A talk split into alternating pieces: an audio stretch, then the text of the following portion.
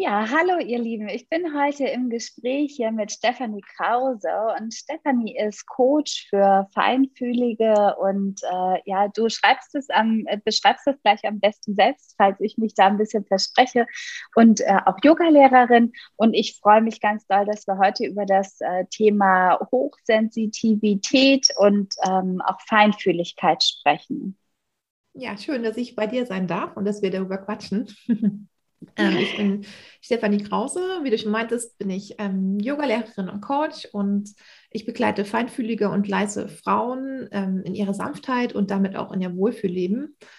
Und ja, ich bin selber hochsensibel bzw. hochsensitiv ähm, und kenne halt einfach die Herausforderungen, die das Leben so für einen birgt, wenn man hochsensibel ist. Und ähm, ich finde tatsächlich, dass, das beschreibst du jetzt schon direkt im ersten Satz so, so richtig, weil ich glaube, ähm, alle Menschen, die nicht so der Norm und Norm natürlich in Anführungsstrichen entsprechen, die haben es einfach nicht leicht im Alltag. Und es fängt schon in der Schule an. Und ähm, alle, die öfter zuhören, wissen ja, dass das sowieso meint, da muss ich auch noch mal eine Folge drüber machen, weil ich finde, die Schule macht schon ganz, ganz viel sie bewirkt einfach viel. Und ich erkenne das nämlich zum Beispiel von meiner Tochter, die ist auch extrem feinfühlig. Und ähm, da habe ich so oft das Gefühl, die gehen eigentlich unter in so einer Welt, die laut ist, die viel und voll ist. Und deswegen finde ich das Thema ganz, ganz spannend.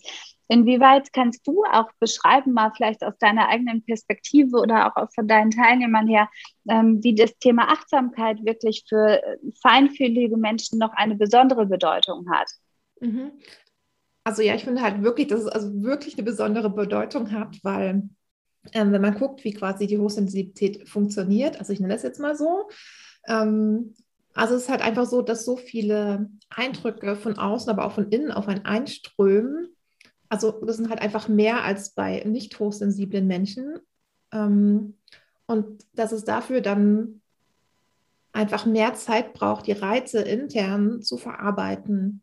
Und wenn ich zum Beispiel einkaufen gehe, mm, bin ich quasi mehr Reizen ausgesetzt, beziehungsweise ich nehme mehr Reize auf, als wenn jemand nicht hochsensibles einkaufen geht. Und entsprechend brauche ich nach dem Einkaufen auch so ein bisschen Zeit, um alles zu verarbeiten. Also jetzt nicht aktiv, sondern eher so ein passives im Körper verarbeiten ähm, und wieder quasi in meine Energie kommen. Hast du das Gefühl, dass, dass du da jetzt, wenn wir es mal ganz persönlich benennen, dass du als Kind da schon äh, Tools an die Hand bekommen hast, die dich darin unterstützt haben oder auch inwieweit sich das vielleicht auch verändert, je älter du geworden bist, auch in Bezug auf äh, Yoga, weil Yoga natürlich auch dich unterstützt, deine Gedanken, deine Emotionen zur Ruhe zu bringen, zu kontrollieren. Aber ähm, ja, zwei Fragen. Wie hast du selbst Unterstützung erfahren und ähm, wie verändert sich es im Laufe des Lebens? Mhm. Ähm, also als ich Kind war, wusste ich noch nichts so darüber. Aber ich glaube, meine Eltern haben ziemlich schnell so mitbekommen, okay, ich mag es halt nicht laut, ähm, ich brauche viel Zeit für mich. Also ich habe halt als Kind auch voll gerne alleine gelesen, einfach so.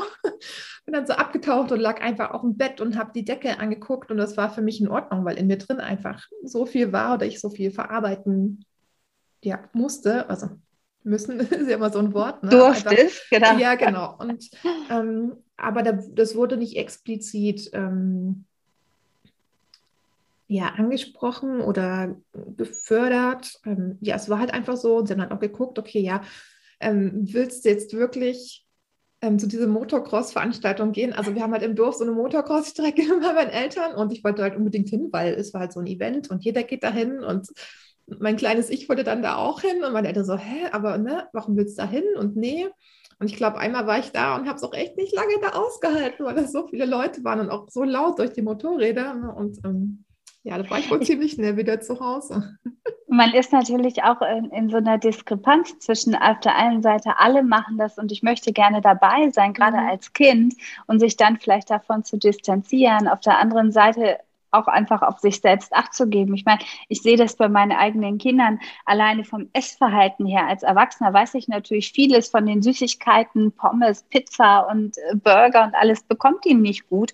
Ähm, sie dann davon abzuhalten, ist einfach eine andere Sache. Also es ist, glaube ich, was, was wir alle auch erst lernen müssen, uns auf der einen Seite selbst zu erkennen und dann auch zu dem zu stehen, was wir selbst wirklich brauchen. Ich mhm. glaube, das ist gar nicht so einfach. Ja. Wie hat sich das bei dir im Laufe des Lebens dann verändert? Wie hast du gelernt, äh, ja, dann nicht mehr auf Motocross-Veranstaltungen die Hauptrolle spielen zu wollen?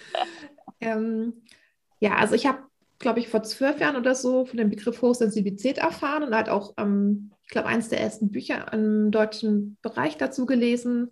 Und dachte ich, okay, ja, das bin ich. Aber dann war es halt auch für mich okay, weil ich jetzt einen Namen für mich hatte. Und ähm, also es ist halt einfach für mich ein Wesenszug für mich, der zu mir gehört so. Ähm, und ich gucke dann halt für mich, okay, was tut mir gut? Und wie kann ich mir das dann quasi selber geben? Und also es das heißt halt für mich mittlerweile nicht, dass ich halt, um bei dem Beispiel zu bleiben, halt so ähm, Motocross-Veranstaltungen meide, sondern weiß, okay, das wird halt für mich anstrengend, ich brauche gegebenenfalls danach einfach ein bisschen Ruhe für mich oder ich bleibe halt nur eine kurze Zeit da. Ähm. Also es geht für mich nicht darum, mir Sachen zu verbieten oder halt auch, wenn ich, also wenn eine Geburtstagsfeier ist oder so, weiß ich, es wird mich auch ähm, anstrengen, weil viele Leute sind und viel geredet wird und viel laut und die ganzen Emotionen und die ganzen Gerüche und alles. Aber deswegen sage ich nicht, ich gehe nicht zu der Geburtstagsfeier, weil ich hochsensibel bin.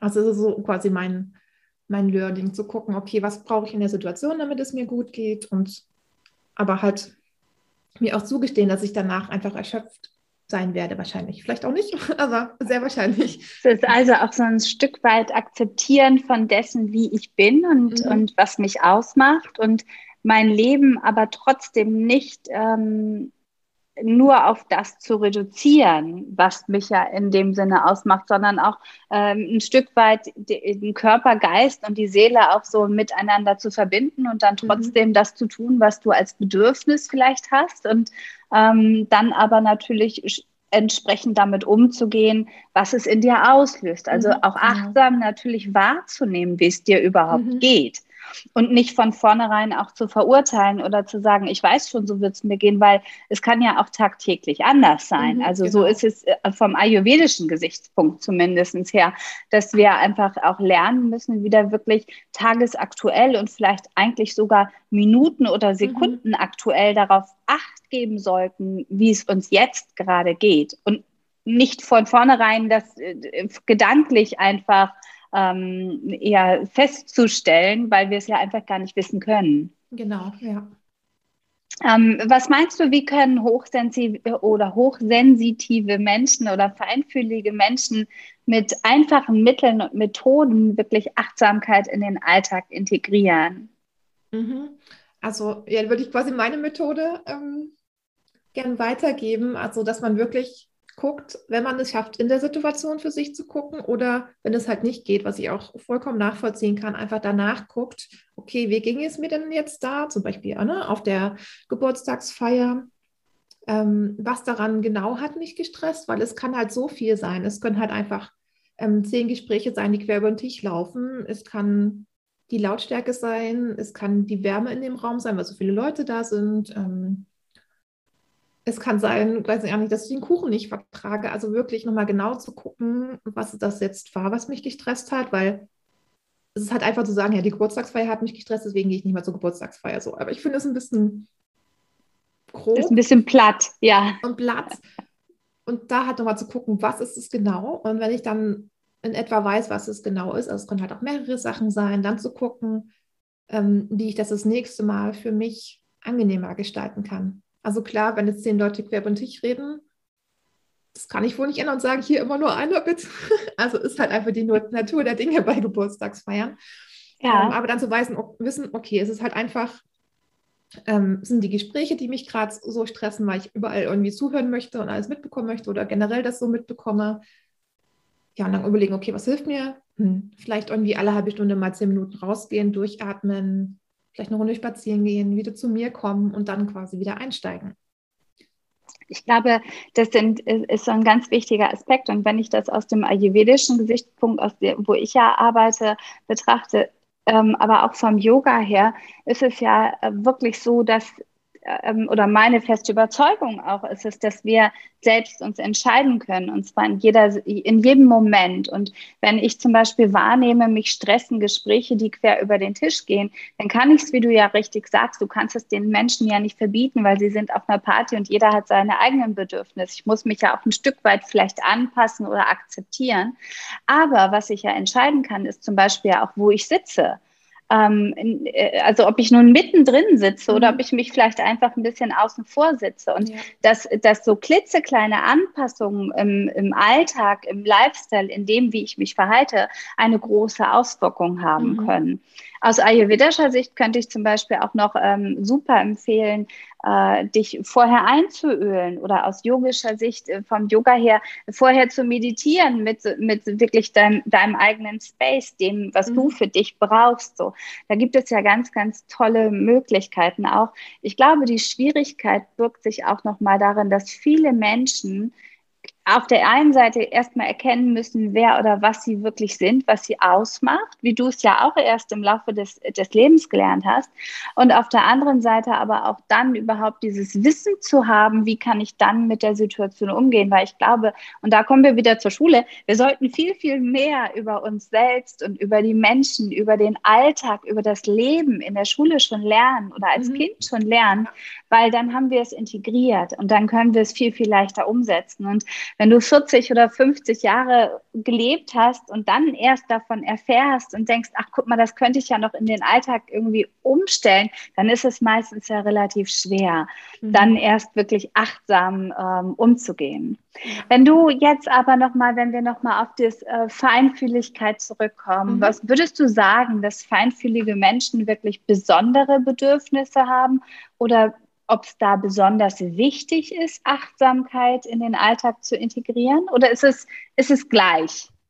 Mm, also ich würde sagen, für jeden Menschen ist es wichtig, Achtsamkeit in den Alltag zu integrieren. Und ich würde sagen, dass feinfühlige Menschen nicht unbedingt besondere Bedürfnisse haben, einfach andere Bedürfnisse, die halt ähm, nicht feinfühlig oder nicht so feinfühlige Menschen vielleicht auch nicht nachvollziehen können, deswegen auch kein Verständnis dafür haben, wenn man sich zum Beispiel zurückzieht, wenn man gerade Ruhe braucht oder wenn man halt eher ähm, halt die Geburtstagsfeier verlässt.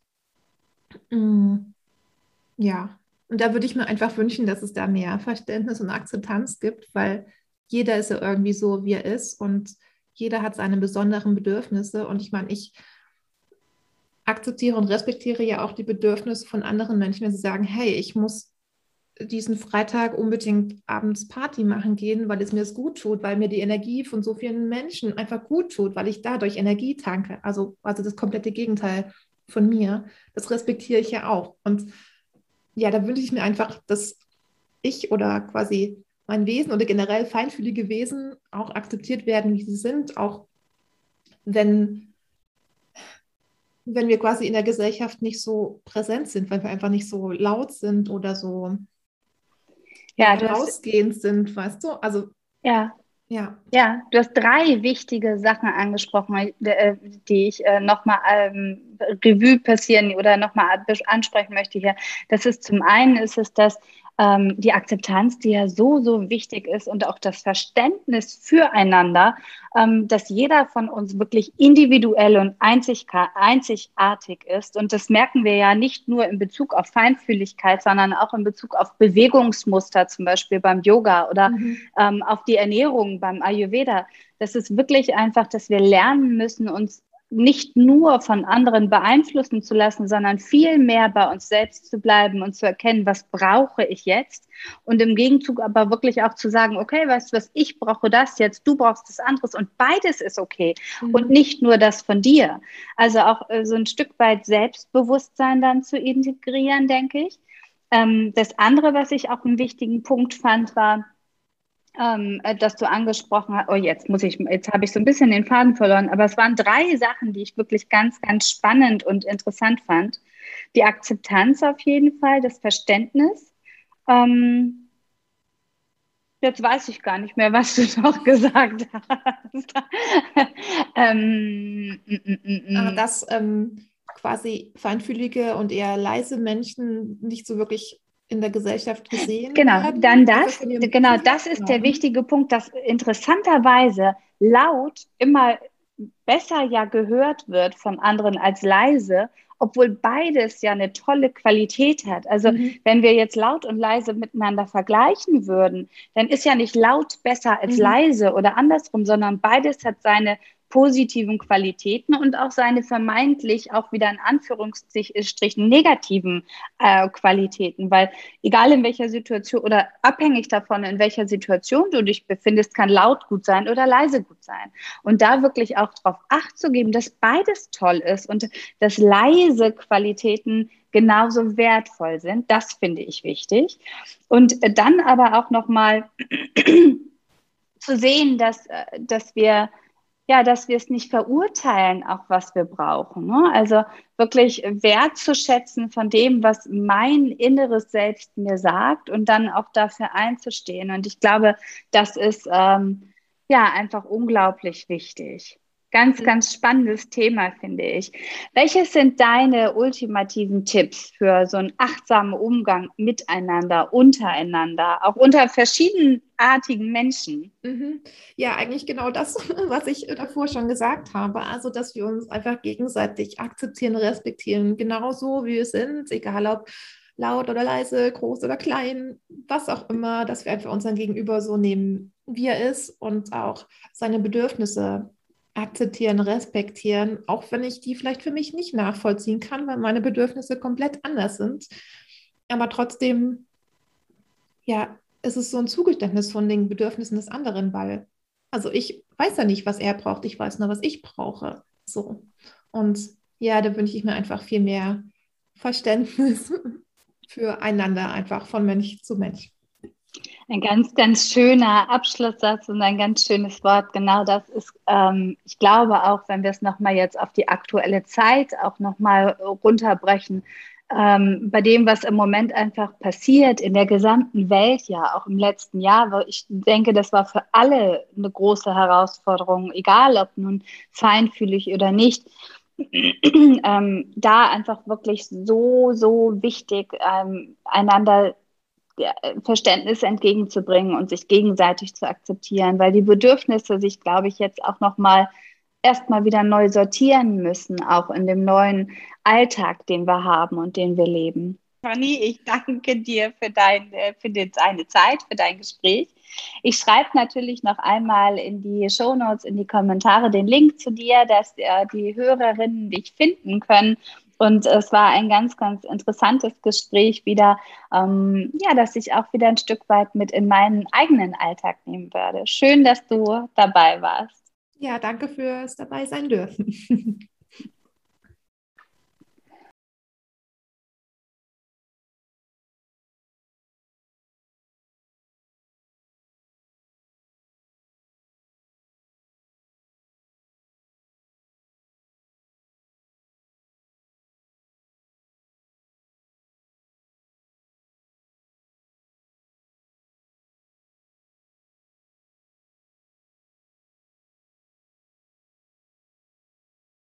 So nochmal neue. Ja, stimmt.